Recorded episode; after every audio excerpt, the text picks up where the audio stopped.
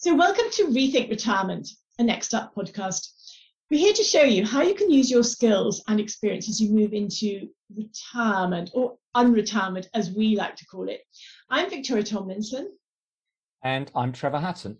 On each episode, we invite a guest to share a story of their uh, changing role in life, their working life, and getting new things started.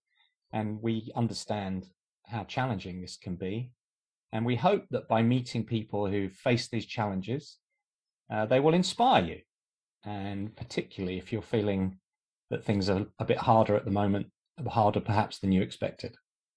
And today we've got, well, we are saying Genevieve Jones, but she says she's Jenny Jones.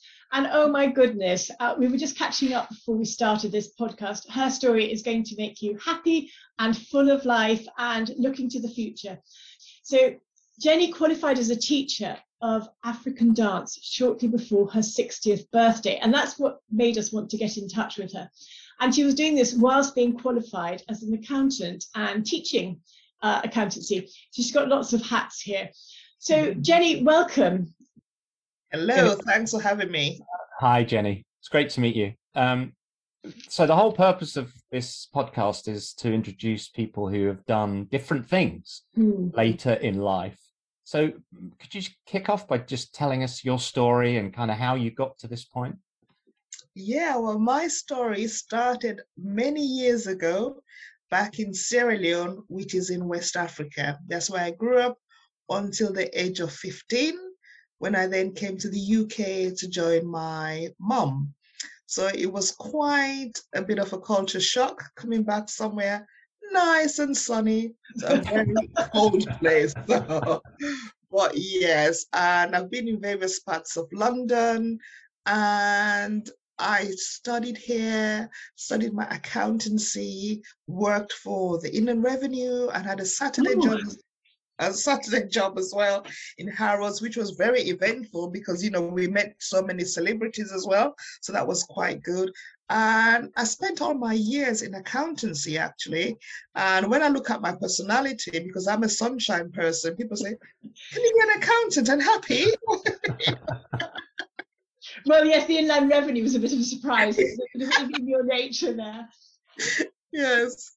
Yeah so yeah so it's been quite it's been quite great really you know coming from one culture to the other and then having to sort of study and relearn things and then you know working here as well meeting new people making new friends. It's been really quite yeah quite a very interesting time.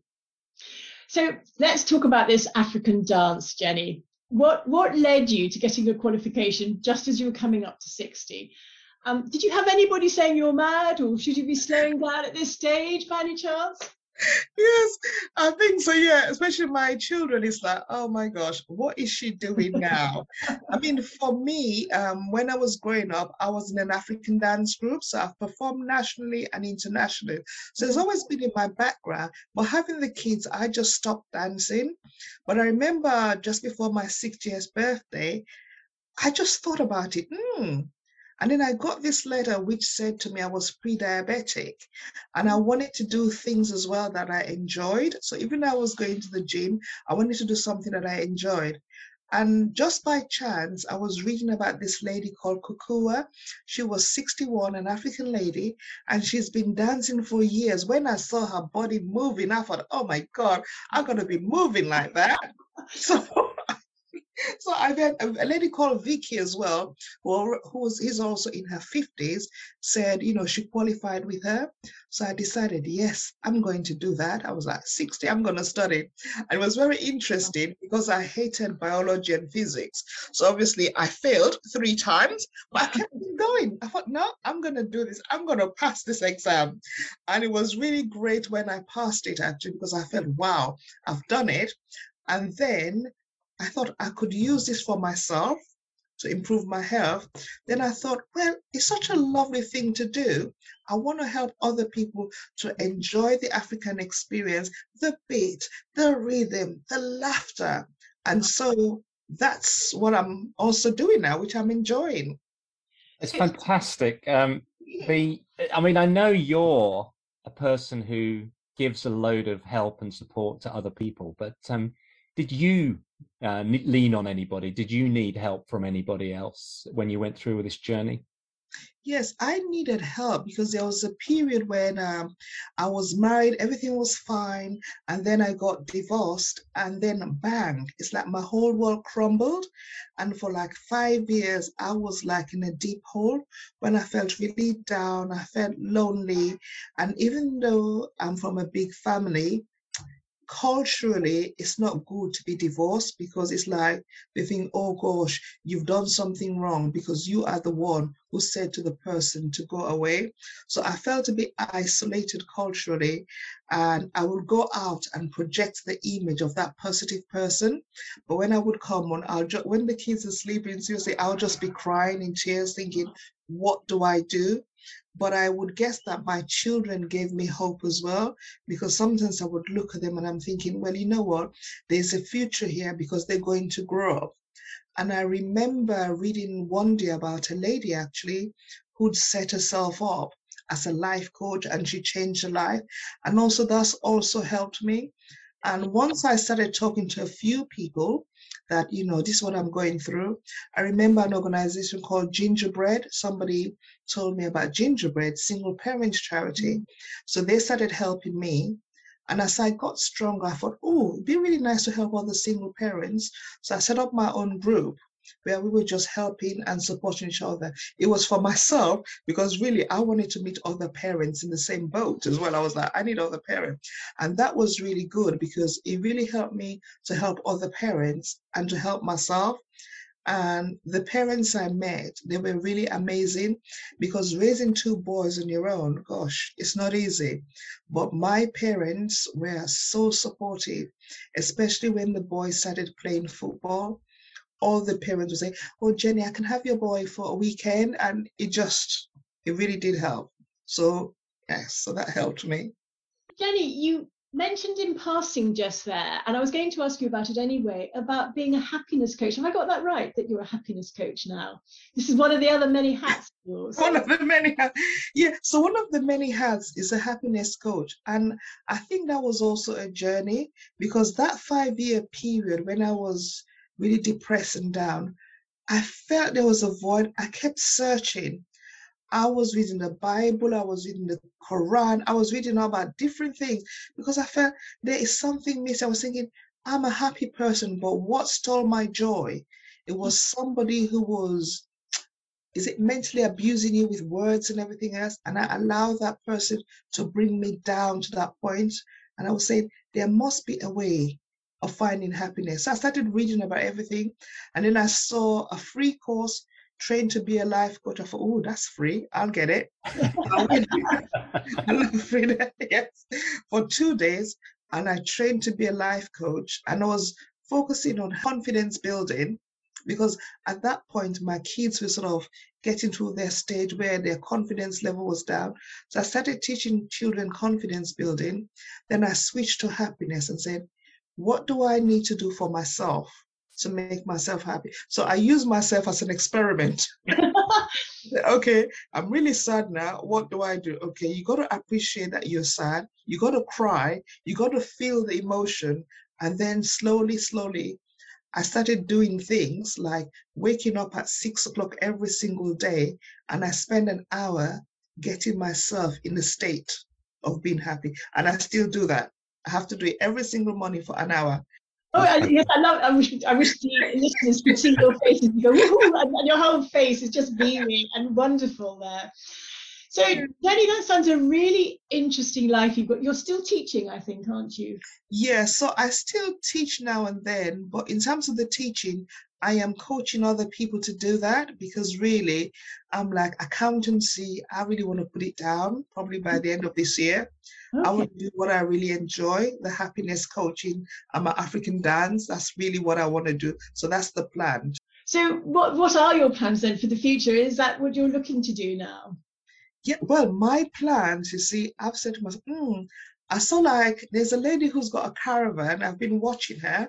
She's been driving. I thought, I can have a caravan and I could tour around doing like African dance session, but I would have like this, I can't remember what they call it. you know, like a gazebo kind of thing, which Yeah. is like an Yeah. event. So just stop at different places and Oh. just do a tour. And say to people, stop here, music is playing, let's dance, let's get back, woohoo, boom, boom. Let Oh, go. I love it. You know what I mean? Just There tour you go. around. That's it. And then probably like these ladies in my class, you know, like say to them, let's have the African experience. The music is there, the food is there. So it becomes like a whole experience in the UK without going to Africa. That's how we're gonna do it. Oh, wow. So that, that, that's fantastic. You know, take the whole thing on tour. I, I love that. Exactly. Yes, I love So, it. so, Yes. you know, thank you so much for sharing that. That's just amazing story, um, your life. But kind of looking back, um, is there anything you'd have done differently? Do you think? I mean, is there anything that you kind of wish you had done that you want to tell other people uh, about your story?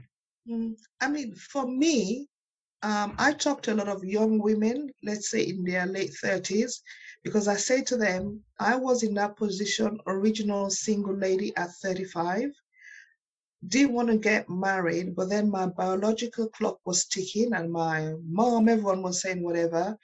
And then I met someone in the August, and then in November that year, we got married. Yeah. But you see, during that period, the warning signs were there. I can say the warning signs were there, but I ignored them, thinking, you know what? You want to get married? He wants to get married. Get married, he live happily ever after, etc. So for me, and a few friends did say to me, Jenny, there's warning signs, you know. But I just thought, you know, when you get married, you will change that person, and together things will change. So to me, that's the first thing is that before you say you're going to get married or make a commitment, make sure you have like counseling support. And just because the biological clock is ticking doesn't mean that you should rush into that relationship. You really need to think about it hard and forget for us cultural pressure as well to say that you're old, da da da da da da da. So for me, it's that waiting period to say we see the signs, but sometimes we ignore it because the biological clock was ticking. So for me, that's the main, main, main thing.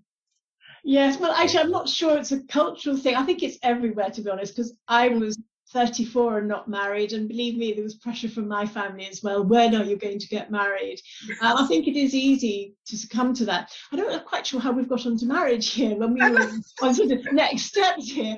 Uh, you're just so interesting, Jenny, and I think you, you absolutely sum up what we're trying to help.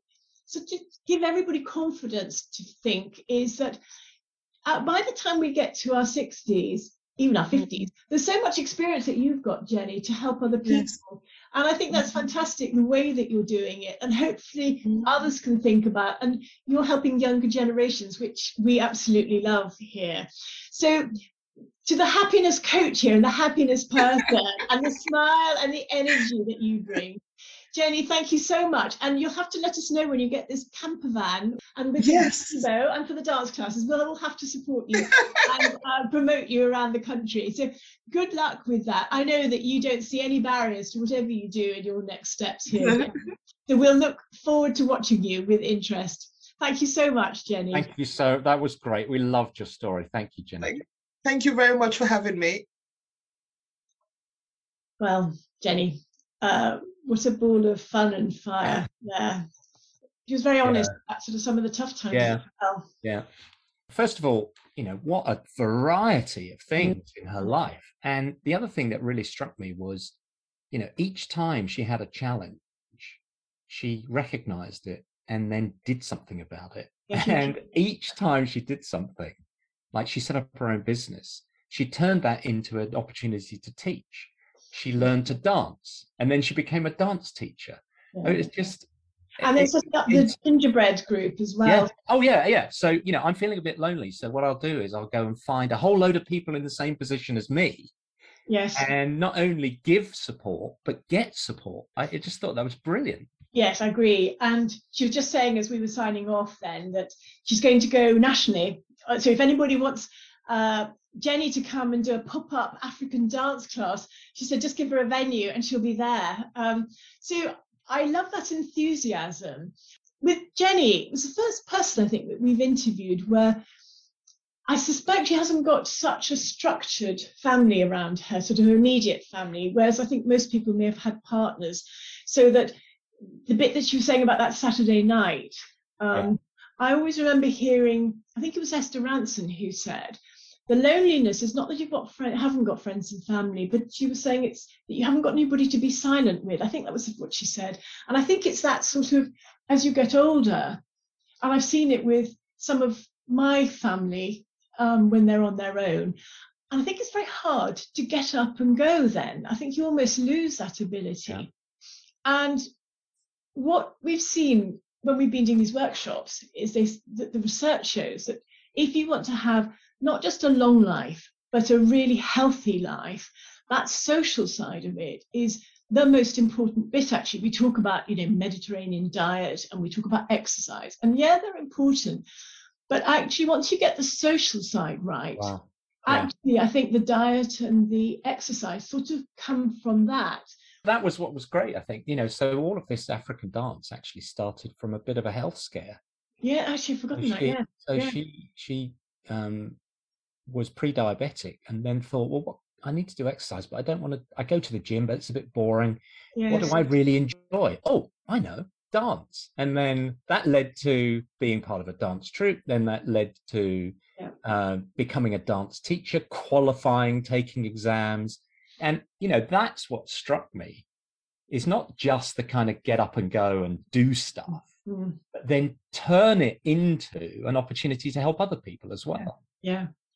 And she was saying that um, when she came on that her, her, Monday Monday's a fun day, I think she said, and that um, she does does dance classes on Monday, and that nearly all her ladies, I think they all are ladies, are in their sixties, uh, which is fantastic. And I just think I think it's great to be changing perceptions of you know sixties used to be that twin set and pearl sort of image, well for women anyway, not for you Trevor, but um, women, and I think it's brilliant to be sort of challenging all of that. Why not? Go out and have fun and do whatever you want.